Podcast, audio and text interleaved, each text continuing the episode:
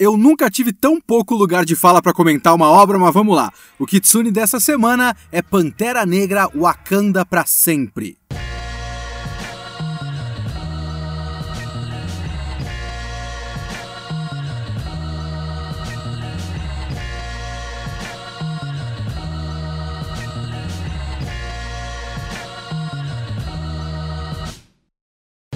Olá, eu sou o Leonardo Kitsune e o Kitsune da Semana é o meu podcast semanal para eu falar do que eu quiser, do jeito que eu quiser. A ideia é que toda semana tem uma review diferente, que pode ser de qualquer coisa: cinema, anime, séries, videogame, literatura, qualquer coisa. Se eu vi, eu li, eu quero falar, então é aqui que eu vou falar. E agora é hora de um papo muito sério, pessoal, porque eu preciso da ajuda de vocês. Como vocês sabem, eu estou fora do Geek Here, eu estou sem um emprego fixo, né? E eu gostaria muito de viver de conteúdo. Eu gostaria muito de viver fazendo conteúdo para vocês. Você pode encontrar na descrição desse podcast um link do Catarse, catarse.me barra Kitsune da Semana. O Kitsune da Semana tem underline, Kitsune underline da underline semana. catarse.me barra Kitsune underline da underline semana. Esse é o projeto de financiamento do podcast. Não só do podcast, mas de toda uma gama de conteúdos que eu estou criando aqui no podcast toda semana, na Twitch três vezes por semana, é twitch.tv barra Kitsune, tem lives de terça, quinta e domingo às nove da noite, e no TikTok até. Você pode me encontrar no TikTok como Leonardo Kitsune, tudo junto. Eu quero fazer só isso, eu quero criar conteúdo para vocês. Então, no momento da gravação desse podcast, no momento que ele for ao ar, ele está em pré-lançamento você vai lá na página que tem na descrição deste podcast, clica e coloca, caso você queira apoiar o podcast, e eu quero muito que você queira, você clica lá em avise-me quando for lançado, avise-me do lançamento.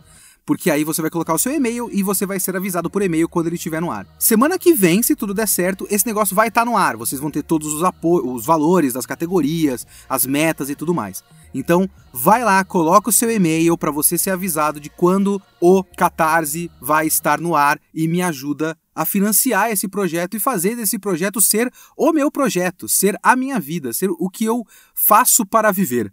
Beleza? E se você quiser comentar esse podcast, você manda e-mail para leokitsune@gmail.com.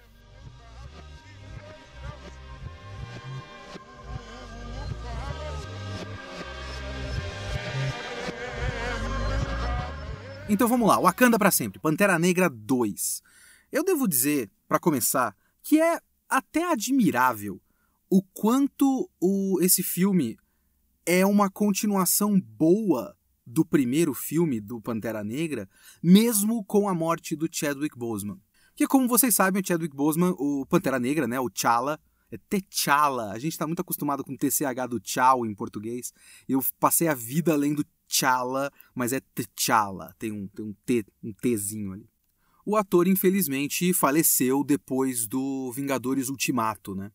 E a decisão da produção foi não mudar o ator e seguir a história a partir disso. Aparentemente, o roteiro estava basicamente pronto para o segundo já, e obviamente contava com o Chadwick Boseman e com o personagem do T'Challa, e eu vou falar T'Challa, eu peço perdão, e teve que ser basicamente todo reescrito o que poderia fazer desse projeto um projeto muito desconjuntado. Mas não, ele é uma boa continuação do primeiro Pantera Negra. E eu falo isso porque eu acho muito curioso como a gente mudou completamente o nosso pensamento já e a gente realmente pensa nos filmes da Marvel como se cada um deles fosse um episódio de um seriado. Né? Então, o, o MCU no cinema é tipo um seriado de 18 episódios e cada um desses episódios tem mais de duas horas em um valor de produção de blockbuster. Então a gente não pensa que o Pantera Negra 2 tem que ser uma continuação do Pantera Negra 1. O Pantera Negra 2 tem que ser mais ou menos uma continuação do Vingadores Ultimato. Ou alguma coisa próxima disso, sabe? Que é, por exemplo, o que acontece com o Doutor Estranho 2. Que eu comentei no podcast do Multiverso da Loucura, que o Doutor Estranho 2, para mim, funciona melhor como uma continuação do Homem-Aranha e do WandaVision do que do Doutor Estranho 1. O primeiro filme do Doutor Estranho é quase irrelevante para esse. Assim como o Thor Amor e Trovão, obviamente que se aproveita de um arco de personagem mais ou menos ali do Thor dos primeiros filmes do Thor, mas ele é muito mais uma continuação do Vingadores Ultimato do que uma continuação do Ragnarok. Já o Pantera Negra Wakanda para sempre, aliás, a série Pantera Negra de dois filmes até agora, é uma das poucas séries dentro do MCU que dá para você não assistir outros filmes. Dá para você pensar, eu não gosto de MCU, eu gosto de Pantera Negra. Você assiste o Pantera Negra 1 e o Pantera Negra 2 e você tem uma série coesa. É muito curioso, mesmo que eles tenham perdido o ator do personagem principal entre o primeiro e o segundo filme. E aí o roteiro teve que lidar com isso. E logo de cara, quando você começa o filme, você percebe que o roteiro tem muitas boas ideias e que ele tem uma ideia muito sólida de como lidar com isso. Que, para começo de conversa, já é uma escolha, veja bem, porque o filme podia não lidar com isso. O filme podia ser qualquer outra coisa. Mas o filme decidiu lidar com isso, decidiu fazer com que a morte do ator e, obviamente, dentro do universo do filme, a morte do personagem fosse o elemento praticamente o elemento principal da trama toda. Ele é o ponto de partida da história toda. A primeira cena é uma cena que a gente vê o, o pessoal né, da, da tecnologia e da medicina de Wakanda tentando salvar o rei T'Challa que está acometido de alguma doença que não foi exatamente explicitada na trama. É, o que também é uma, uma escolha elegante, né? Não vamos ficar criando uma doença fictícia ou qualquer coisa do tipo. Ele estava doente, ele morreu. E a partir da morte dele, que é uma cena muito bonita e obviamente muito triste. E esse filme é um filme que permite e até convida a gente a se entregar para o luto e se entregar para a tristeza da perda desse ator e para a perda do personagem também. Então ele quer que você sinta esses sentimentos, ele não quer passar por cima disso. Então ele tem aquela vinheta da Marvel só com o, cenas do Pantera Negra ao longo das participações dele no MCU em silêncio, sabe? Então ele quer que você sinta o peso dessa morte. Considerando no MCU, considerando esse mundo de blip, né, de Thanos apagando e depois pessoas voltando, até o próprio primeiro filme do Pantera Negra, que o Pantera Negra morre no meio do filme e depois volta, né? É, já é uma coisa muito bem-vinda, a gente poder lidar com esse luto. Eu acho que a outra única morte que a gente tem que realmente sentir o peso é a do Tony Stark. E, sinceramente, eu não consegui sentir nada com a morte do Tony Stark. Eu só fiquei assim, ah, ó, então é assim que o Robert Downey Jr. vai parar de fazer esses filmes, morrendo. Ah, mas a do Pantera Negra realmente você sente essa morte. E a partir daí a gente tem os dois lados, as duas frentes dessa trama que partem da morte do T'Challa. Que por um lado é essa questão do luto, de como lidar com esse luto e como a Shuri, a irmã do T'Challa, lida com esse luto. E o outro lado é as consequências da perda do monarca desse país, que também é um vingador, um super-herói, no que tange às questões de política externa e interna. Tá, fazendo uma sinopse mais certinha do filme, a questão é: o rei T'Challa, o Pantera Negra, morreu, o país todo está lidando com esse luto. Agora que o país, no fim do primeiro Pantera Negra, se abriu para o mundo, né? Wakanda era completamente fechado para o mundo, ninguém sabia que o Wakanda existia. E aí, o Wakanda se abre na cena, a última cena do filme do Pantera Negra 1. Eu não sei se é uma cena pós-créditos ou não, acho que é só a última cena mesmo. Ele chega na ONU e fala: Wakanda existe, nós está aqui e a gente vai colaborar com o resto do mundo e até a questão do vibranium, né, que é uma, um metal que o mundo passa a saber que existe. Com o mundo sabendo que um país africano tem um recurso natural riquíssimo, importantíssimo para um monte de coisa, principalmente para fins bélicos, obviamente que o mundo vai atacar obviamente que o mundo, no caso, é Estados Unidos. Nesse filme, inclusive, é Estados Unidos e França. Mas os Estados Unidos vai cair matando para tentar achar Vibranium que supostamente só existe em Wakanda e esse é o outro lado dessa trama. Vibranium não existe só em Wakanda, o Vibranium também caiu no fundo do mar e por uma série de fatos, de acontecimentos que são é, explicitados ao longo do filme, o Vibranium que caiu no mar é o que cria os seres subaquáticos, subaquáticos de Talocan, que é uma cultura humana modificada a partir do vibranium, mesoamericana, né? eles são maias, se eu não me engano, que é a origem do namoro. O namoro existe porque o, muitos anos atrás é, o, o, vilarejo dele descobriu esse negócio, entrou no mar e eles foram modificados e ficaram azuis. Ele não. Por que ele não? Sinceramente, a essa altura já não é mais spoiler. Ele não ficou assim porque ele é mutante. Então toda a família, a, a comunidade dele virou uma outra raça. Ele é dessa raça, mas ele é um mutante. Ele fala, I'm a mutant, no filme. E não tocou a musiquinha dos X-Men. Parabéns, MCU, parabéns! Só que aí os, o pessoal de Talocan chega para Wakanda e fala: beleza, vocês se abriram pro mundo e agora os caras querem o Vibranium. Eles acharam no mar. A escolha de vocês unilateralmente afetou a gente. E vocês se abriram pro mundo, mas a gente não. A gente não quer que as pessoas saibam que a gente exista. Então vocês vão lá e me entregam a tal da cientista que criou essa porra desse aparelho que acha Vibranium. A gente mata essa pessoa e aí a gente fica em paz, beleza? O problema é que essa pessoa é uma estudante universitária que é a Riri Williams, a coração de ferro dos quadrinhos. Essa é a trama. E é uma premissa boa. É uma boa premissa. Inclusive no que toca a questão da Riri Williams. Eu vou falar mais da Riri Williams em breve, mas eu tinha um grande receio com Pantera Negra, que era o que aconteceu, por exemplo, com o Doutor Estranho, que é a América Chaves precisava ser introduzida em algum ponto do MCU, colocaram no Multiverso da Loucura, e é uma coisa que, como eu falei no meu podcast, vocês podem ouvir a, a opinião completa lá, ou você fazia, com aquela mesma trama, o filme chamado América Chaves, cuja vilã é a Feiticeira Escarlate, ou você não coloca a América Chaves. Porque depois de um tempo a América Chaves vira um recurso de roteiro, ela vira um objeto sendo movido de um lado para o outro para tentar resolver plot points, né?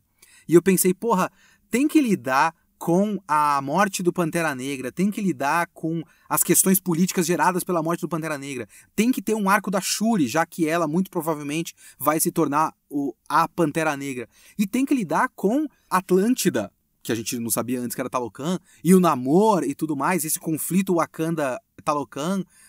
É muita coisa para você também ter a Riri Williams que caralhos essa personagem vai fazer nessa história.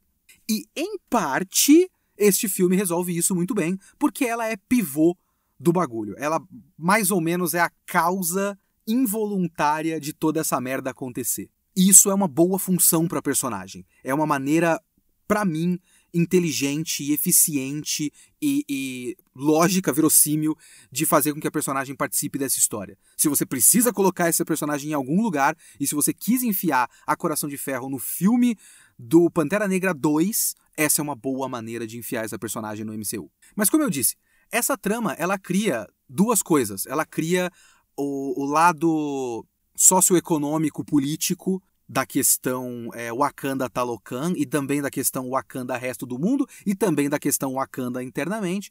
E você tem a questão do arco da Shuri. E eu vou tratar primeiro da questão do arco da Shuri, mas principalmente da questão dos personagens e do elenco de Wakanda. Porque o elenco de Pantera Negra como um todo é um elenco muito bom. E o Ryan Coogler, eu acho que ele também é roteirista, não é só é, diretor do filme.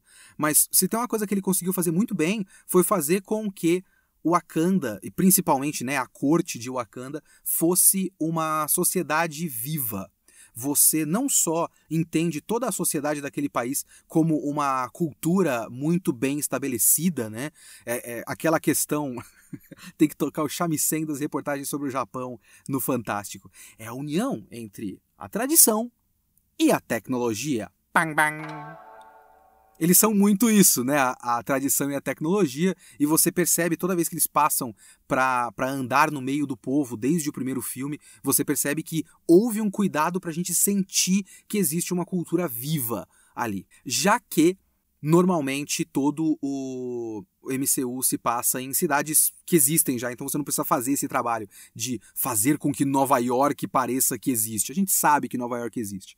Eu vou colocar até um vídeo do Patrick H. Williams que ele fala muito sobre essa questão e que ele fala que, na verdade, Nova York funcionava muito melhor como uma sociedade viva nos filmes do Sam Raimi do que nos filmes do MCU. Mas, de qualquer forma, o MCU não precisa criar Nova York, é isso que eu quero dizer. Mas principalmente o elenco que a gente já conhece, sabe? O elenco da Okoye e da Rainha Ramonda e do Mebako e, obviamente, da Shuri.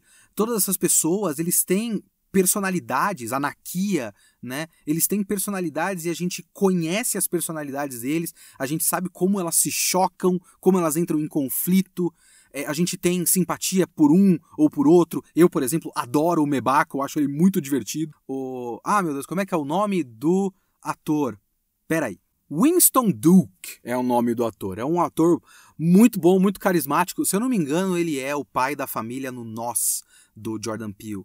E eu adoro ele como Mebaco. Então, você tem uma sociedade viva e você tem um grupo de personagens que você conhece a interação entre eles e, e, e isso funciona muito bem, sabe? Então, você consegue medir que existe realidade na reação de cada um deles. E, obviamente, a reação mais forte à morte do, do T'Challa, do T'Challa, é da Rainha Ramonda. E assim, a Angela Bassett, Lógico que o namoro rouba a cena do filme e o arco da Shuri é, obviamente, a melhor coisa, a coisa que mais funciona ao longo do filme, mas a Rainha Ramonda e a atuação, a performance da Angela Bassett, puta que me pariu. Simplesmente sensacional. Uma, uma força, né? Um, uma coisa que a, a atriz consegue passar o peso de ela ter que ser rainha e ter que sustentar uma nação num momento de crise enquanto mais ou menos suprime a dor do luto pelo filho. É, é muito forte. Ela consegue passar todas as camadas dessa, dessa desse conflito interno tão complicado, tão complexo que ela tem que com que ela tem que lidar, né? É simplesmente maravilhoso. A cena onde ela esfrega na cara de todo mundo lá da, da ONU é, é ótima. É completamente não realista, muito pouco verossímil. Nenhum líder mundial fala assim numa, numa comissão da ONU, né? Mas, assim, como filme, como entretenimento, maravilhoso, pelo amor de Deus. Legal demais. E o Mebaco, como eu falei, que é um personagem que eu gosto bastante porque ele é a, a, pose toda da coisa, né? Porque ele é o cara das montanhas, a, o, o animal símbolo deles é um gorila, né? Então ele tem uma coisa da força e até de uma masculinidade muito é, muito forte, né? Que pega muito forte o bagulho de, de ele se impor como homem e tal. Mas ele é um cara razoavelmente sensível, razoavelmente razoável até, né? Surpreendentemente até pelo arquétipo do personagem, razoável. Ele é um cara ao longo do filme que fica tipo: a gente tem mesmo que entrar em guerra com esses caras? Porque, ó, talvez seja burrice da nossa parte, viu? É bem interessante o papel dele ao longo do filme. Eu gosto muito do papel dele ao longo do Mas, obviamente, que o centro desse filme é o arco da Shuri o arco da Shuri é muito interessante porque a Shuri é uma personagem muito interessante para o contexto do que é o Wakanda nesse universo. Veja bem, eu gosto demais do Pantera Negra 1. É, eu acho que para mim o Soldado Invernal continua sendo o melhor filme do MCU, mas o Pantera Negra tá muito logo ali, assim. Eu considero que ele o, o top 3 do MCU ainda continua sendo para mim muito provavelmente Soldado Invernal, depois Pantera Negra muito próximo e um pouquinho abaixo Guardiões da Galáxia 1. Mas se tem uma coisa que para mim nunca foi a melhor coisa da coisa toda, olha quantas coisas nessa coisa, é que o T'Challa, desculpa, é, é, é não é o momento para falar desse tipo de coisa, mas a composição do personagem dentro do MCU e a função que ele tinha que exercer dentro do filme fazia dele um dos elementos menos interessantes do primeiro Pantera Negra. Principalmente porque a gente tinha o Killmonger, né? E o Killmonger é um personagem muito carismático, muito interessante. E o T'Challa precisa ser um pouco mais neutro, né? Ele precisa equilibrar muitas coisas. Então ele não pode explodir, ele não pode ser um rebelde, ele não pode ser tão fora da casinha assim, porque ele é o rei, né? Então ele tem uma função muito prática, muito lógica, que ele não pode ser tão é, fora do comum assim. Inclusive, essa é uma coisa do, do, do T'Challa que é falada bastante num vídeo que eu vou colocar aqui na descrição desse vídeo, desse podcast, que é do, do JD Signifier, que é um canal muito da hora, ele tem um vídeo muito longo sobre é, como todos os caras brancos do YouTube não sacaram a significância cultural do primeiro Pantera Negra e é um, um vídeo muito interessante de se assistir. Assistam. A Shuri não tem essas pressões pela lógica interna daquele mundo. Ela passa a ter agora e é por isso que existe o conflito. Antes ela podia só ser ela mesma. Agora ela muito provavelmente tem que ser a nova Pantera Negra e a nova rainha. E ela não quer isso. Porque a Shuri, lembra que eu falei do a união entre a tradição e a tecnologia? A Shuri tá mais do lado da tecnologia. Ela muito provavelmente é agnóstica. A Shuri muito provavelmente é agnóstica, sabe? Ela ela tá rodeada de uma cultura que é muito fortemente religiosa, onde todos toda a ritualística dessa sociedade é em volta da religião e ela não acredita nessa religião. Ela não acredita nessas tradições porque todas as tradições são tradições religiosas, né? Quando ela tá tentando lidar com o luto dela, a única coisa que ela sente durante esse luto é raiva. E o filme bate um pouco na tecla de que a religião tem um pouco essa função de aliviar as nossas dores. E como ela não tem uma válvula de escape para essas dores dela, que basicamente todos os outros personagens têm, que é a religião, ela fica presa nessa raiva, né? Então ela tem, por exemplo, a mãe dela, que é a rainha Ramonda, leva ela para fazer um ritual de pegar suas roupas do velório da pessoa e queimar essas roupas para deixar esse luto para trás. E ela acha que isso não faz o menor sentido. Tipo, pra que eu vou fazer uma porra dessa? É, eu, eu, eu vou ficar com a minha raiva aqui. Eu estou sentindo raiva do mundo por causa da morte dele, porque eu não consegui fazer na nada. Eu tentei ajudar com o que eu sei, com a ciência do que eu sei, e nada deu certo. E ela tem raiva do mundo, e ela tem raiva dela mesma, e ela tem raiva. Raiva, raiva, raiva. É uma coisa que é muito forte ao longo ao longo do filme e na composição da personagem. Então, se considerar que ela tem algo nela de, muitas aspas aqui, de uma modernidade que se opõe ao tradicionalismo da cultura wakandana, e eu coloquei aspas porque não é, né, a gente não pode dizer que religião e superstição e rituais e tudo mais não tem nada a ver com o mundo moderno. Essas coisas estão aqui até hoje, nós estamos no mundo moderno supostamente. Né? Os carros não estão voando ainda, mas estamos no mundo moderno. Então, considerando que ela tem esse contraste em relação ao resto da cultura wakandana, eu acredito que esse é o começo do que o filme quer fazer de traçar um paralelo dela com o Killmonger. Porque ela tem um, um, um peso da, do legado do T'Challa, mas ela não consegue ser um T'Challa. E tudo que ela consegue ser é muito mais próximo do Killmonger. Pelo menos como sentimento e um pouco como filosofia. É mais ou menos isso que ela se identifica. Ela é bem menos T'Challa e bem mais Killmonger. E isso vai ser importante lá num, como parte do clímax dessa história, vai ser bastante importante. E todo esse arco da Shuri é muito eficiente porque ele é muito palpável, né? Tem muita verdade ali. É aquilo, como eu falei, o filme quer que a gente sinta o peso da morte do ator e que você associe o peso da morte do ator com o peso da morte do personagem, e ele consegue fazer isso. Até a gente pode começar a discutir essas questões, que eu acho uma discussão bastante interessante. Não sei se é a hora e o lugar, e eu não vou concluir nada com isso. Mas sabe o que isso me lembra? é um filme que eu já falei várias vezes dele, é um documentário brasileiro chamado Filmifobia. Ele faz uns, uns anos aí, 2000 e pouco, esse documentário. E o que ele é é o seguinte, ele é um documentário onde os documentaristas pegam pessoas com fobias, tipo fobia de seringa, e aí coloca ele num lugar que parece tipo jogos mortais, para ele ficar olhando para um monte de seringa suja. E aí filmar a reação dessa pessoa. Como essa pessoa reage tendo que olhar diretamente para a fobia dela. E depois o próprio filme começa com imagens de é, bastidores e tudo mais, uma discussão sobre será que faz sentido a gente mostrar isso? A gente precisa fazer com que isso seja arte?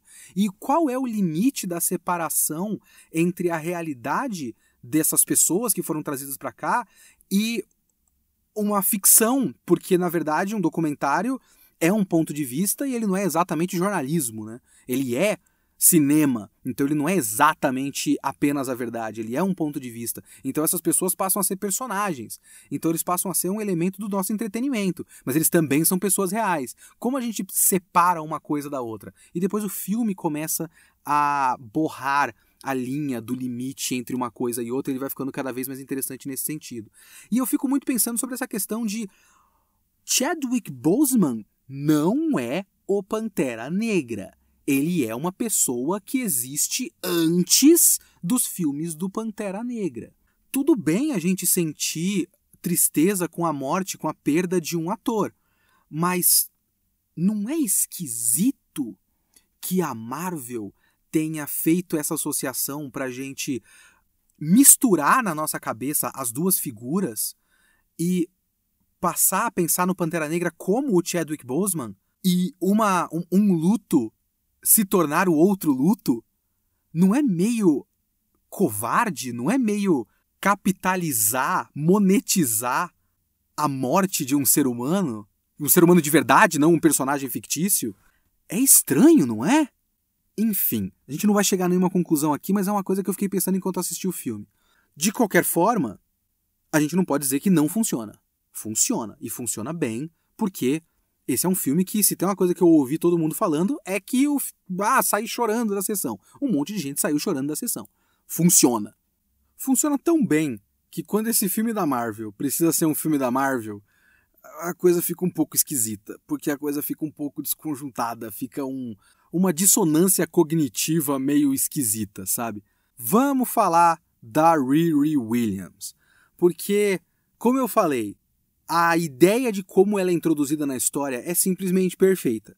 A condução da personagem dentro do filme, nem tanto. Existe um, um, passo desse processo que eu acho muito interessante, que é o fato de que ela criou a tecnologia que dá para que permite localizar o vibranium. Ela é uma estudante universitária, uma menina negra e um gênio. E é muito interessante porque quando eles falaram que é uma cientista e que é a Riri Williams, de início eu pensei, mas não faz nenhum menor sentido ela estar tá trabalhando para o governo. E ela não está trabalhando para o governo. Né? Ela criou um negócio para uma aula da faculdade, porque ela é um gênio e ela nem percebeu o tamanho da descoberta que ela fez. E, obviamente, o governo, a, a, o Deep State, o Deep State do MCU, é, achou isso, viu que isso existe e está se apropriando de uma invenção que não é dela, não dá crédito para a menina e basicamente se aproveita do trabalho de uma pessoa negra sem que essa pessoa negra ganhe vantagens com isso. Na verdade, ela só se fode, basicamente. E o que não é esse filme senão uma série de tentativas do homem branco de se aproveitar e de oprimir as etnias não brancas desse universo. É, é, o que mais acontece nesse filme, obviamente, é um dos temas centrais desse filme, é o fato de que os brancos, o branco, tá eternamente tentando fazer tudo o que for possível para foder quem não é branco. E isso envolve eles pegarem esse negócio na surdina e usarem a tecnologia para causar um, um conflito internacional, e só quem se fode é ela, e não o governo americano. E eu não tenho absolutamente nenhum problema com isso, porque isso é uma ideia muito boa, tematicamente sólida, do, do ponto de vista da, da conexão com o resto dos temas do filme e tudo mais. Isso é muito legal. Só que, no meio do filme, quando rola, né, o namoro chega e fala aquilo que eu já falei, vocês se abriram para o mundo e vocês unilateralmente foderam com a gente, agora vocês vão trazer essa menina, a gente vai matar essa menina e aí vai ficar tudo bem. Beleza? E aí eles vão lá para encontrar a Riri Williams para decidir o que vai fazer e quando percebe que é uma mina universitária de 17 anos, ou seja, 18 provavelmente, né? 19? Eu vou continuar colocando os valores para cima e vai virar 42 daqui a pouco. Mas enfim, uma, uma menina jovem normal e não um agente do governo, eles decidem que não, não vão matar, a, não vão jogar ela no, no, na mão do namoro para o namoro matar essa menina. Só que essa é a sequência mais fraca, o trecho mais fraco desse filme. Porque é aquela hora que o filme da Marvel tem que ser um filme da Marvel. Então é as piadinhas meio sem graça, mal conectadas ali com a ação. É uma cena de ação na cidade, com uma perseguição de carro e tudo mais, que não é de todo ruim. E na verdade, o final dessa perseguição toda é uma das melhores cenas do filme todo, porque é uma luta da Okoye com o Atuma. Eu acho que é com a Atuma, não é com a Namora. É, ou é com os dois em momentos separados. É alguma coisa do tipo. Mas é uma luta da Okoye falhando na missão dela, né? Porque ela tá tentando proteger a Shuri, porque a Shuri tá inconsciente depois do acidente de carro causado pelos Talokani. Ela tentando defender a, a Shuri e falhando, e a cena toda da luta é sem trilha sonora. É muito legal essa cena. É só a gente vendo uma pessoa falhando e seria mais uma pessoa da família real morrendo, né, sendo levada pelos Talocani para morrer, e, e, o, e, o, peso dessa responsabilidade, e depois ela vai né, é, sofrer as consequências disso, então tem toda uma tristeza envolvida aí, e um, um, um, drama, uma dramaticidade muito mais forte do que a média de lutas do MCU no geral. Mas antes disso, é só um monte de piadinha, e a maneira como a personagem foi criada, ela é muito forçadinha para ser engraçadinha, naquele estilo de roteiro de piada de Marvel que não funciona direito e, e não funciona principalmente porque não é esse o filme para ter isso, sabe? O filme é tão mais do que isso, tão mais interessante, rico, complexo, pesado, multifacetado do que a piadinha Marvel número 42, sabe? É bem ruim, cara, é bem fraquinho. E aí você tem o segundo passo da Riri Williams, porque a maneira como ela é introduzida na história faz total sentido. Só que depois que ela é introduzida na história, ela já não tem muito mais o que fazer ela não toma decisões, ela ajuda numas coisas de tecnologia com a Shuri, mas é uma cena só. Eu jurava que se é para colocar essa personagem nessa história, ela tem tudo a ver com a Shuri, formaria uma dupla com a Shuri, e ela nunca forma uma dupla com a Shuri, porque se ela formar demais uma dupla com a Shuri, você vai desviar do arco da Shuri, que é muito mais interessante do que isso, da Shuri lidando com o luto e com os conflitos internos, com a escuridão interna que ela sente dentro do coração dela. Então a escolha do filme foi deixar a Riri Williams de lado. Só que aí você tem aquele objeto de cena ali, né? Você tem a personagem que você fala, caralho, ela tá aí, né? Eita porra. Ela ainda é o pivô do momento chave ali da, da rainha Ramonda e tudo mais. Mas nem isso é exatamente dado muito peso. Porque ela acaba causando uma tragédia indiretamente, não é culpa dela, né? E o filme não usa isso para que ela entre em conflito com pessoas, alguém coloque a culpa nela e tudo mais. Não, todo mundo é muito compreensível. O que é legal, faz sentido. É, realmente não é culpa dela. Mas é mais uma instância em que a personagem simplesmente existe no filme até o final, sabe? Depois de um tempo você fica olhando para ela e fala: "Ah, isso aí é porque a Marvel precisa deixar a personagem criar a armadura da Coração de Ferro para ela virar Coração de Ferro, porque depois vai ter a série do Disney Plus, então agora a gente tem uma personagem que vai ter a série da Disney Plus". Então você fez escondido ali no meio o piloto da série do Disney Plus da Coração de Ferro. E isso não seria um problema ser o piloto secreto da, da série da Disney Plus da Coração de Ferro se a personagem tivesse melhor integrada ao resto do filme. E ela não está melhor integrada ao, ao resto do filme. Ela só continua lá. O outro elemento que está lá e é um pouco esquisito, mas até um pouco menos até virar um problema, ou melhor, não exatamente virar um problema. O problema é que ele para de aparecer, né? É toda a questão da. E aí eu já não sei a essa altura se é FBI, que tem o agente Ross, que é o. O Bilbo, né? Eu esqueci o nome do ator. Mas é o Bilbo e a Elaine do Seinfeld, que é a Condessa Allegra de Fontaine, que tá formando os Thunderbolts e tudo mais. E o envolvimento deles na trama também faz sentido. É mais ou menos essas coisas de Wakanda para sempre que fazem sentido. É... O Wakanda para sempre tem várias ideias muito boas, nem todas as ideias são completamente aproveitadas no total do seu potencial. Várias delas são, nem todas são.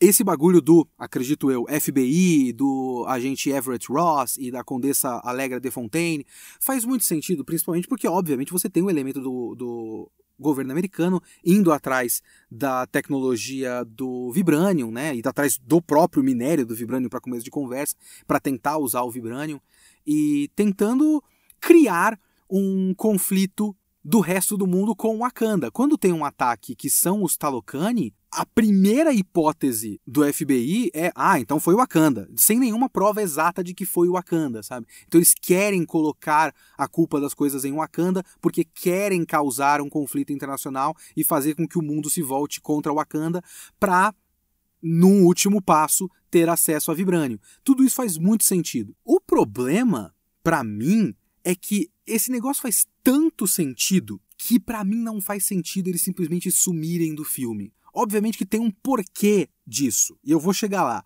mas eles simplesmente param de aparecer, porque tem lá a prisão do Ross no meio do filme e depois ele, ele aparece na cena lá pro final, que não é uma cena pós-créditos, é antes dos créditos. Tem uma resolução da questão do Ross, mas é uma ceninha muito rápida lá no final. Mas toda a resolução do filme que poderia e talvez devesse ter a presença dos Estados Unidos para que o tema dessa história ficasse ainda mais forte, eles não existem. Eles param de ter relação com a trama e a trama segue um outro rumo por completo. Porque a trama do Wakanda para sempre acaba se tornando, obviamente, um conflito direto entre Talocan e Wakanda. E existe uma interpretação que a gente pode fazer que é o tipo de coisa que o, o norte global, né, os países de primeiro mundo querem muito fazer, que é colocar o sul global um contra o outro. Que é o que o capitalismo faz, por exemplo, se a gente pensar em luta de classes, o que o capitalismo quer fazer é colocar trabalhador contra trabalhador. Se a gente fizer essa relação mais ou menos é, é, paralela entre uma coisa e outra, obviamente que dois povos etnicamente distintos não são os trabalhadores, né? São, são conceitos completamente separados, mas eu acho que dá para você fazer a analogia de método, digamos assim, e eles são como se fossem os trabalhadores contra os trabalhadores. Eles são é, povos que deveriam olhar um para o outro e falar: o nosso inimigo comum é o norte global, é Estados Unidos e Europa, e eles não conseguem ver isso e se chocam um contra o outro. E nesse sentido, esse conflito entre Wakanda e Talocan, ele beneficia muito os Estados Unidos. E tudo isso, mais uma vez, faz bastante sentido. Mas tudo isso que eu falei agora é mais uma interpretação, uma, como é que eu posso dizer, uma extrapolação do que o filme quer fazer. Dá para você pressupor que isso está mais ou menos conectado com o que o filme faz e que o filme quer que você pense sobre isso quer que você parta desse ponto e pense nessas coisas. Eu reconheço que isso é plenamente possível, mas o filme não se aproveita disso. O filme não trabalha isso dentro de sua trama. E eu acho que no final, quando tem o conflito é, Talocan e Wakanda, talvez esse conflito devesse ser mais. ter mais impacto mundial, ter mais impacto global. A gente vê que os Estados Unidos e o FBI, a CIA e o Pentágono e o cacete A4 se beneficiam diretamente disso. Os filmes do MCU, eles são bastante políticos, mas eles são políticos até certo ponto. Por exemplo, eu tenho a sensação de que não existe presidente dos Estados Unidos no MCU até agora. Eu acho que eles nunca colocaram quem é o presidente. E é o tipo de coisa que deveria muito influenciar em muita coisa que acontece. Só o bagulho lá do Guerra Civil e do Acordo de Sokovia e tudo mais, isso é o tipo de coisa que seria muito influenciado por quem é presidente naquele momento. Um acordo de Sokovia existindo sob um governo Obama, por exemplo, seria uma coisa completamente diferente de um acordo de Sokovia sob um governo Trump, um governo que que está lá trabalhando efetivamente para fazer com que preconceitos sejam cada vez mais acalorados na sociedade e, e influenciando no resto do mundo. O, o, o, a política brasileira é basicamente uma cópia mal feita da política americana nos últimos anos. O que eles querem que aconteça. Acho que o próprio Eduardo Bolsonaro fala um bagulho assim: acontece nos Estados Unidos, acontece no Brasil. Ele fala isso, falou em algum momento, se eu não me engano. E o que os caras querem é ser, eles sempre quiseram, né? A família Bolsonaro sempre quis ser uma família Trump. Então o que eu quero dizer é, é, com os filmes do MCU nunca tendo colocado um presidente americano e nunca tendo personificado isso e personificado em é, retratado como é a política americana, você tem uma ideia muito genérica do que é uma, entre aspas, política americana. Porque os filmes não querem chegar tão longe assim na discussão política, mesmo ela existindo nos filmes, de fato existindo. Esse filme é altamente político, né? Mas ele não pode ser tanto, ele não pode ser tão literal, porque ele tem que agradar todo mundo. E nisso eu senti falta de da presença do, sabe? O, meu problema não é esses caras lá, o Everett Ross, a Condessa Alegra, whatever, whatever, não é que esses caras não deviam estar tá aí nesse filme.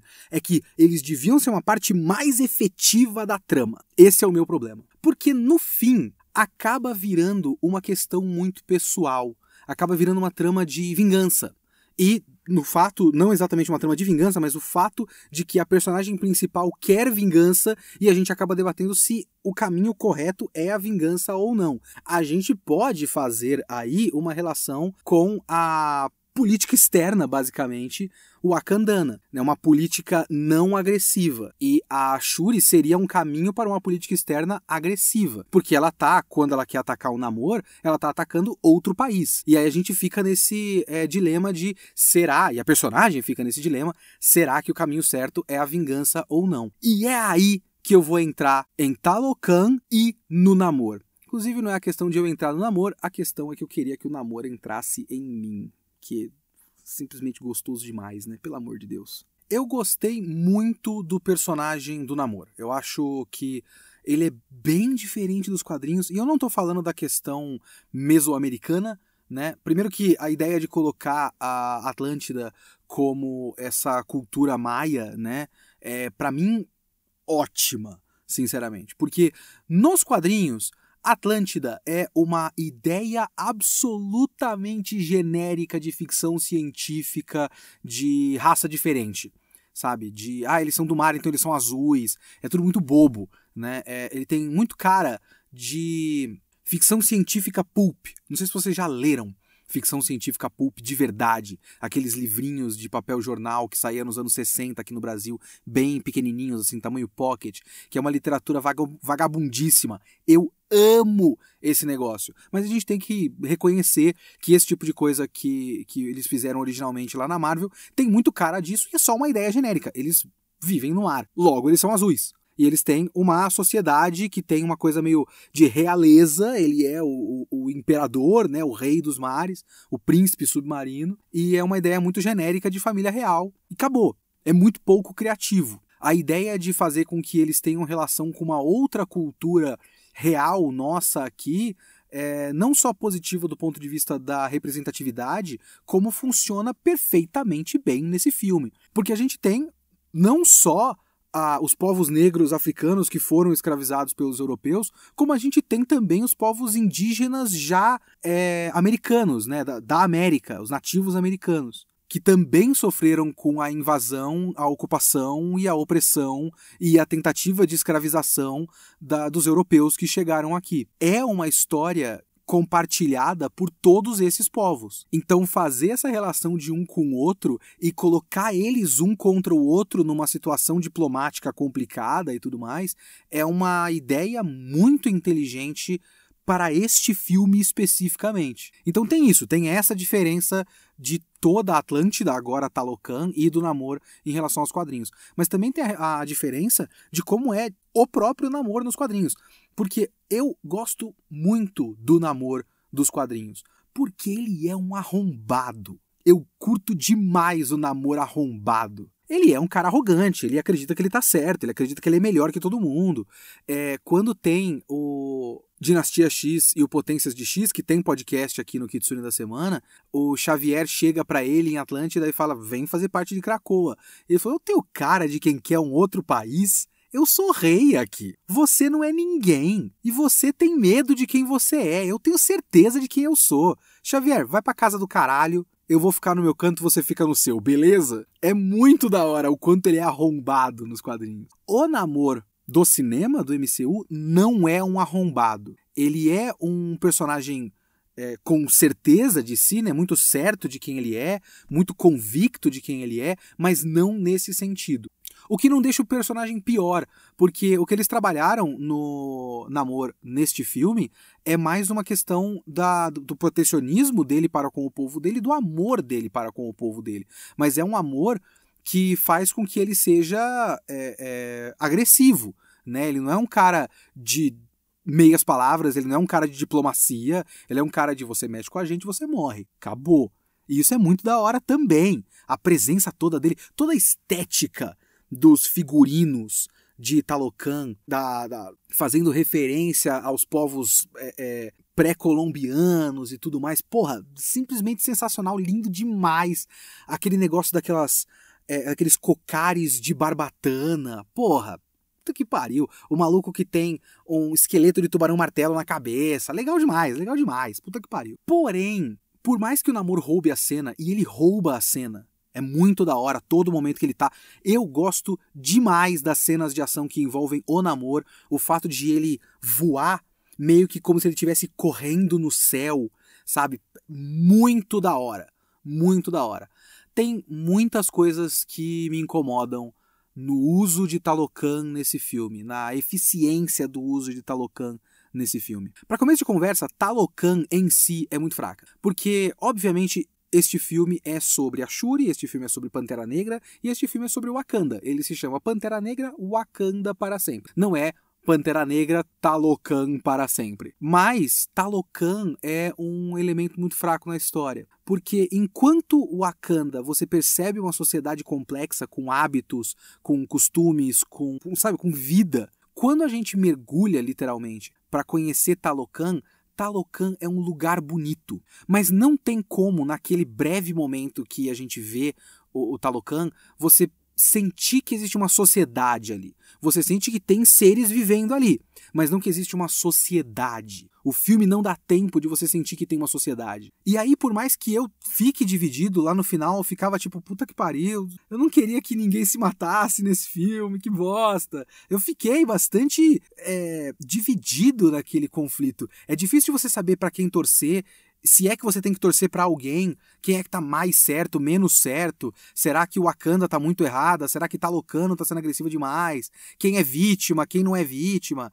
É difícil de você decidir esse tipo de coisa. E funciona, eu fiquei com essa divisão no meu, no meu é, é, podre e morto coraçãozinho enquanto eu tava vendo o filme. Mas seria mais eficiente se a gente conhecesse mais essa sociedade. Se a gente sentisse que tem pessoas reais ali. Se o elenco Talocani fosse um elenco forte de verdade. Porque a gente tem três personagens e na verdade a gente tem um personagem. O Namor é um personagem. Namora e Atuma, não.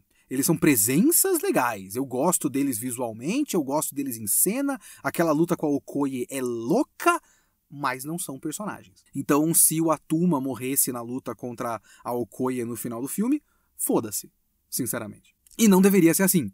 A gente deveria sentir por esses personagens e a gente deveria sentir por essa sociedade, a gente não vê essa sociedade. E é aí que eu fico meio chateado com o filme, porque no final é esse conflito, que é um conflito meio pessoal entre a Shuri e o Namor. E isso, nesse contexto desse filme, que já começa com algo tão forte quanto governos ocidentais brancos tentando roubar recursos de uma nação soberana africana, é, ficar um duelo pessoal eu acho meio bobo. E aí a gente tem o final de verdade do filme. Que é, enfim, vamos colocar o aviso de spoilers aqui, tá bom? Se você quer evitar spoilers, pula para 53 minutos e 25 segundos. Vamos lá, vamos falar da luta final entre os dois. E a luta final entre o, o Namor e a Shuri, eu achei que teria um final. Eu, fui enganado por esse filme. Eu me deixei enganar por esse filme. Eu jurava que a Shuri ia morrer. Pra mim, a Shuri ia morrer. Quando eu vi que ela quase matou o namoro, eu fiquei chateado. Porque não, não mata o namoro, não. Mas eu antes eu tava tipo quase torcendo pra Shuri morrer, porque faria muito sentido com o caminho da personagem, o arco da personagem. Isso eu tô falando nem, nem é, pensando na atriz, hein? Vamos separar. Eu tava falando aí que o, o, o Chadwick Boseman não é o Pantera Negra e a Letitia Wright não é a Shuri. eu nem estou falando de morte do autor aqui, porque atores não são autores, veja bem, apesar de eles comporem coisas do, do personagem. Mas eu acho que a Shuri deveria morrer pelo arco dela, e não porque a Letitia Wright é uma é, negacionista anti-vax. Mas eu gostaria que a atriz tivesse sido substituída antes do filme começar. Mas isso é outra história. Porque a gente vê outra coisa que foi muito inteligente, muito bem pensado nesse filme, que é aquele negócio de encontrar os ancestrais quando toma aquele bagulho lá de virar o Pantera Negra e não teria como ela encontrar o Chadwick Boseman. Ainda bem, Deus, Deus é justo, Deus é pai, Deus é bom de vez em quando, que eles não fizeram, não mandaram o Star Wars e não colocaram um, um deepfake ali da, do, do, do, Chadwick Boseman. Porque eles já fizeram isso com vários atores no, no Star Wars e, e, porra. E é Disney, né?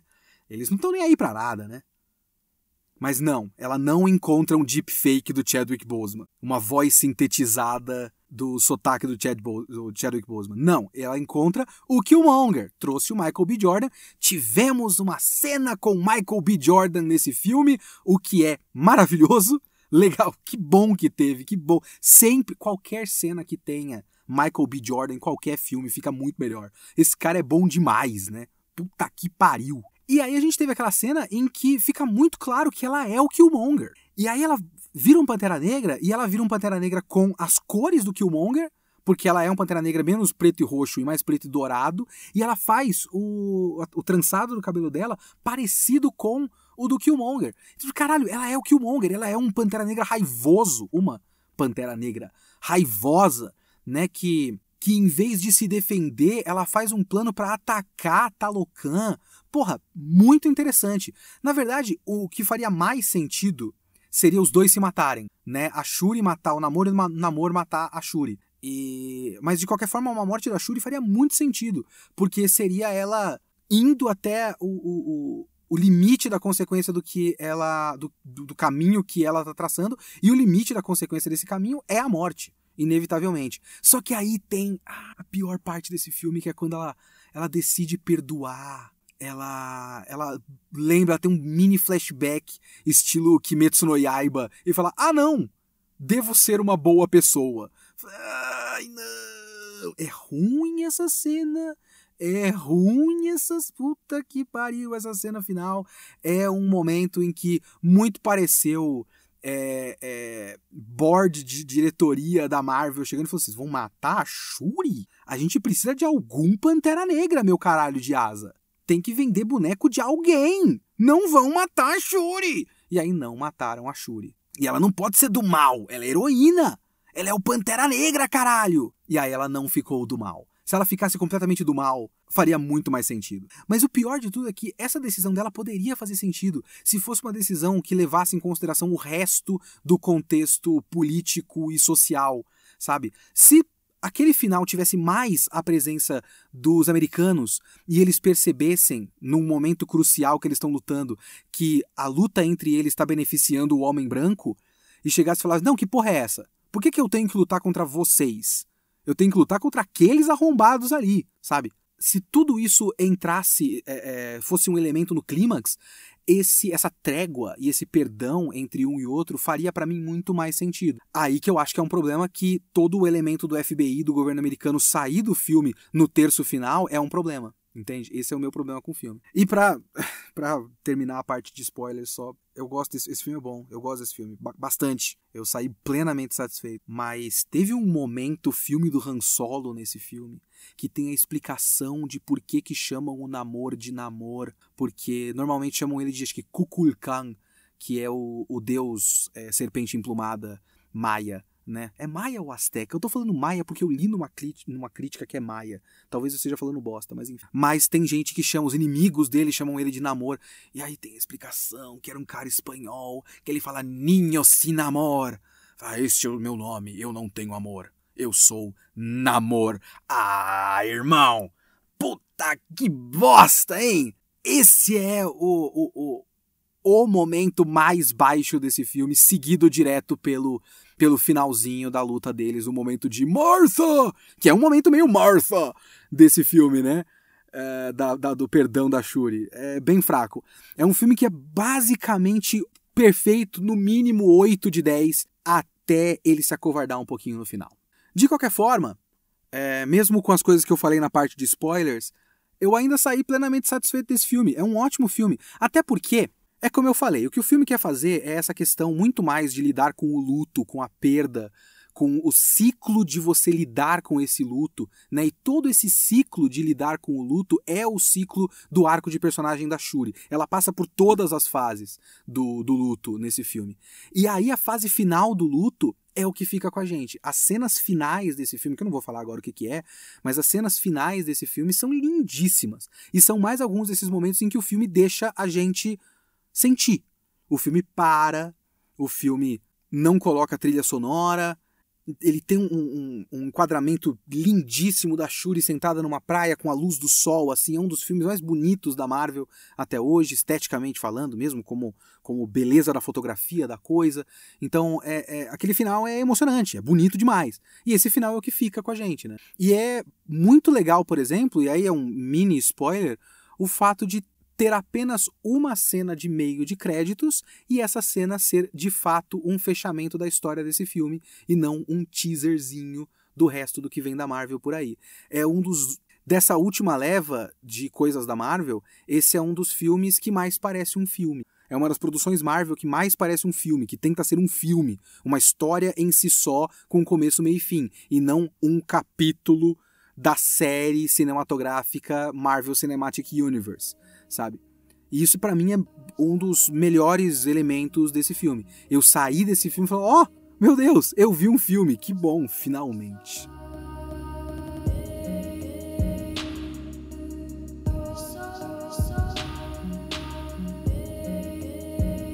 E vamos para os e-mails e comentários do Kitsune da semana passada, que foi sobre a Casa do Dragão. E eu vou ler um e-mail aqui que é muito engraçado quando a pessoa manda o, como, como o nick dela em vez de nome, quando o nick é alguma coisa que já existe. Porque é um e-mail que começa com Olá Kitsune, eu sou o Alucard do Twitter. Caralho, o Alucard mandou um e-mail para mim? Que, que, foda! Vamos lá. Eu havia pontuado sobre como a mudança dos, do, do, da personagem da Alicent favoreceu os verdes no início da história da Dança dos Dragões. Aí eu tenho que voltar para o Twitter, porque o Alucard fez uma thread sobre o meu podcast no Twitter. E a thread foi legal, foi respeitosa, né? E eu vou colocar aqui, vou ler essa thread para vocês, porque a pessoa que mandou o e-mail meio que não repetiu o que falou no Twitter, no e-mail. Falou uma outra, um outro ponto. Então, os pontos se complementam e eu vou ler o do Twitter também. Falou aqui, ó. Interessante que ele apontou tudo que os fãs dos livros estão reclamando. Mas uma coisa que eu tive de discordar é sobre favorecer os, os pretos. Todos esses enganos no roteiro é exatamente o que favorece os verdes na série. Eu gostei muito de ouvir esse podcast justamente para entender as pessoas que estão de fora do fandom e concluir que todos caíram no discurso esses machos escrotos não respeitam você, do Ryan Condal. Em um momento fala que não, ele em um momento fala que não entende por que as pessoas dos livros acham que a Alicent é uma arrombada. Ele não leu ainda. Ou porque os verdes sempre estão atacando primeiro. Porque não mostra a opinião do povo e dos lordes desses reinos. Esse é o ponto que está favorecendo os verdes. Alicent não é uma menina de 14 anos nos livros. Ela não é inimiga de infância da Rhaenyra ela não é insegura e é uma vítima da manipulação do pai. Alicent nos livros tem 18 e a Renira 9, quando ela se casa, quando ela e, a, e o Viserys se casam. Alicent é muito inteligente e ambiciosa. Antes da série, era até comparada com a Cersei nesse sentido. A relação delas é de madrasta e enteada. A, e a rivalidade começa no instante que o Aegon nasce. Alicent é a líder da facção verde. Não existia profecia nos livros. O Viserys morreu e ela deixou o corpo dele feder enquanto liderava a usurpação da Renira. Ninguém fez nada pelas costas dela. Ela sempre quis o filho no trono porque era filho dela e só. O Ryan tirou toda essa ambição que a fazia uma personagem interessante para reduzir ela a uma vítima dos homens, parecendo o discurso podre do D&D, que são os produtores do Game of Thrones, né, do seriado, que o estupro da Sansa deixou ela mais forte. Eles fizeram quase a mesma coisa com a Alicent na adaptação. É, isso é um bom argumento de por que, que essa adaptação deixa a, a Alicent uma personagem pior. Eu entendo esse argumento. Eu vou terminar de ler é, esse, esse negócio aqui. E a opinião do povo sobre a Renira. Quem vê a série não tem a mínima ideia. Isso é muito interessante para mim. Não tem a mínima ideia do porquê ela é o deleite do reino. Porque na série realmente eles falam ela é o deleite do reino e não significa nada essa porra. Mas nós que lemos sabemos por quê. Ela era amada por todo o reino. Os lordes e cavaleiros lutaram entre si para se casar com ela. Apareceu um pouco disso no episódio 4. Na coração do Aegon, houve plebeus que disseram baixo: Viva a rainha! Olha aí, é aquilo que eu falei a porra do seriado não coloca o povo como um elemento. E se ele não coloca o povo como um elemento, é uma briga entre as duas famílias, não uma briga é, entre dois lados de um conflito que envolve o governo, sabe? Mas enfim. Mas todo esse descaso com a Renira, que a faz ter que se provar toda hora, é o Ryan diminuindo as mulheres mais uma vez para o discurso fraco dele, em que todas as mulheres são fantoches e nenhuma tem suas próprias ambições. Tanto a Renira como a Alicent eram ambiciosas e eram as líderes de fato das suas facções. A corte realmente era dividida entre preto e verde. E a corte que não existe, né? E os verdes realmente só atacam. Ryan não tomou o lado deles nisso. Ele, na real, só passou o pano. Aemond mesmo quis matar o Lucerys, não foi um engano como a série quis passar. Mas eu não tô, não tô criticando Léo Kitsune, eu gostei muito do podcast. Ele ressaltou o fato de que os Velários estão apagados. Originalmente, quem era amiga da Renira era Lena Velaryon, e não a Alicent, falando falando porque espero que mais pessoas encham o saco da HBO por isso. Esse negócio aqui do que eu falei que eles valor, eles é, tomam o lado dos pretos, eu vou manter justamente pelos seus comentários, porque eles deram uma mudança muito drástica na Alicent, mas isso para mim salva a Alicent. A Alicent não fica como uma Cersei, mas o lado dos verdes continua sendo o lado errado e o lado dos pretos é o lado que narrativamente a história toma é, como correto. Todo mundo que é mais bonzinho e até o fato, como eu falei, estruturalmente a gente tem um episódio de ataque no penúltimo e um episódio de autodefesa no último, no fechamento da série, faz com que a impressão final é de que o lado dos pretos é vítima da situação e, e ele tomou o lado dos pretos e não dos verdes essa mudança que eles fizeram da Alicent faz exatamente o que eu falei no podcast para mim. Que isso faz com que a Alicent especificamente se salve naquele bolo. Agora, o resto do argumento de que a Alicent é uma personagem mais interessante e, e esse é, feminismo liberal é, da HBO de as mulheres são todas vítimas, que na verdade diminui as mulheres, é, é, é interessante. É, é uma coisa que eu, que eu concordo e que, assim, eu vi da maneira como eu vi na série, que ele está tentando sempre fazer um debate sobre é, como as mulheres são usadas pelo, pelo patriarcado e tudo mais, eu vi isso porque é isso que a série me deu. Eu não estava contrastando com nada é muito possível que a versão original seja mais rica do que o seriado. Eu só não posso julgar porque eu não li. Agora, o e-mail não retoma esses pontos e continua outras coisas, ó. Eu concordei com vários tópicos que você levantou no podcast, como o problema dos saltos temporais reduzirem vários personagens a papel de fundo. O que me incomodou na série principalmente foi todo o descaso com os Velaryon, e infelizmente o que parece é que eles foram reduzidos justamente pela mudança da cor dos personagens. Ainda mais frustrante para mim que defendi essa adaptação da série desde o começo das filmagens. Então chegou a série e eles mal têm falas. Corlys Velaryon é uma figura muito importante na história e ele quase não participa das tramas políticas. Lena Velaryon, que é uma personagem cativante nos livros, virou uma mulher infeliz que aparece só para morrer. E as filhas dela com o Daemon vi vi viraram meninas mudas. O que eu espero que arrumem na segunda temporada, pois Beyla tem uma personalidade muito forte nos livros, sendo a filha mais parecida com o Daemon. Inclusive, há exatamente um vídeo promovendo a série em que o próprio George Martin fala que os dois jogadores da dança são a Casa Hightower e a Casa Velaryon, e na série só aparecem quando a trama precisa andar.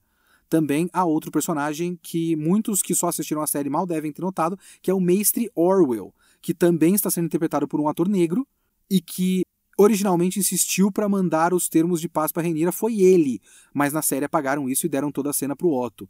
Enfim, espero não ter feito um textão, um abraço. É... De fato, quando você vê o padrão do bagulho, mudou vários personagens para atores negros, o que é legal, e aí basicamente fez com que esses personagens não, tiverem, não tivessem função nenhuma. Esse mestre, eu sempre reparei ele em cena, mas eu não lembro de o nome dele ter sido falado em, em voz alta. Foi falado? Eu sinceramente não tenho nenhuma lembrança de mestre Orwin. Orwin? Orwell? Orwell, isso. Eu não lembro de mestre Orwell ter sido falado em voz alta na série o nome dele. Então tem isso, está completamente correto. Alucard. Muito obrigado, Alucard, pelo seu e-mail. Mandem seus e-mails para leokitsune.gmail.com.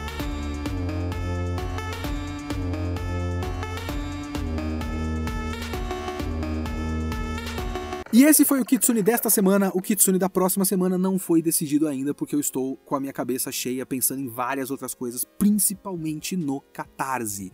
catarse.me barra Kitsune underline da underline semana para você clicar e ser avisado de quando estiver no ar, para eu saber quantas pessoas estão interessados é, interessadas nesse financiamento para a gente planejar o nosso futuro e fazer com que o meu podcast e todas as outras coisas que eu faço na Twitch e na, no TikTok sejam o meu ganha-pão. Me ajudem com isso, vão lá, catarse.me barra kitsune underline da underline semana para você me ajudar nesse negócio aí, certo?